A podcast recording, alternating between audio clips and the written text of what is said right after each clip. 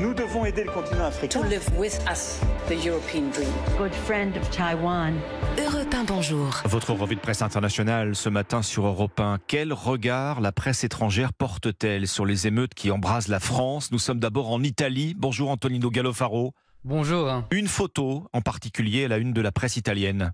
Les silhouettes de deux hommes cagoulés se dessinent sur la fumée et les flammes qui sortent d'une voiture. C'est l'image qu'utilise il Corriere della Sera pour illustrer les violences. La presse italienne s'intéresse surtout aux révoltes, mais sans en comprendre vraiment les raisons. La mort de Naël est traitée pour l'instant comme un simple fait divers. La République attend d'aller au-delà des manifestations et s'intéresse à Mouna. Le quotidien décrit le t-shirt que porte la mère de la victime. Justice pour Naël et raconte qu'entre 5 et 6 000 personnes ont participé à la marche blanche en mémoire du jeune homme.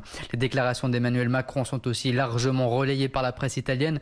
La mort de Naël est injustifiable, rapporte par exemple l'agence de presse ANSA. 40 000 policiers sont déployés dans toute la France pour faire face aux révoltes, ajoute le média, en décrivant les agents blessés et les véhicules en feu. Les émeutes vues maintenant du Royaume-Uni avec vous, euh, Elodie Goulet, que la presse d'outre-Manche focalisée, elle aussi, sur ces affrontements en France eh bien, comme partout en Europe, on parle ici des pires émeutes en 18 ans, selon le journal conservateur The Times, qui ajoute que le président Macron peine à contenir une crise qui ne cesse d'escalader.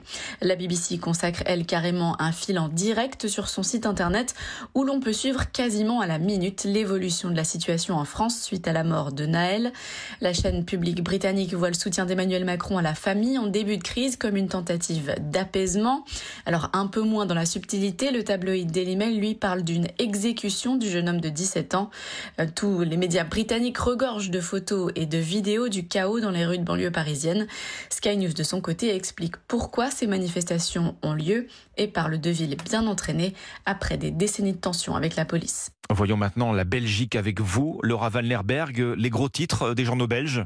Dans de nombreuses villes françaises, une soif de revanche et de justice, c'est le titre du journal La Libre Belgique. La France se trouve sur un brasier après cette probable bavure policière, peut-on lire dans le journal Le Soir. Il précise, l'exécutif a sorti toutes ses lances à eau pour tenter d'éteindre l'incendie. Mais cette situation électrique fait ressurgir le spectre des émeutes des banlieues de 2005, note la Libre Belgique. À chaque fois le même scénario, des violences policières et une France particulièrement sous tension, note le quotidien L'Écho.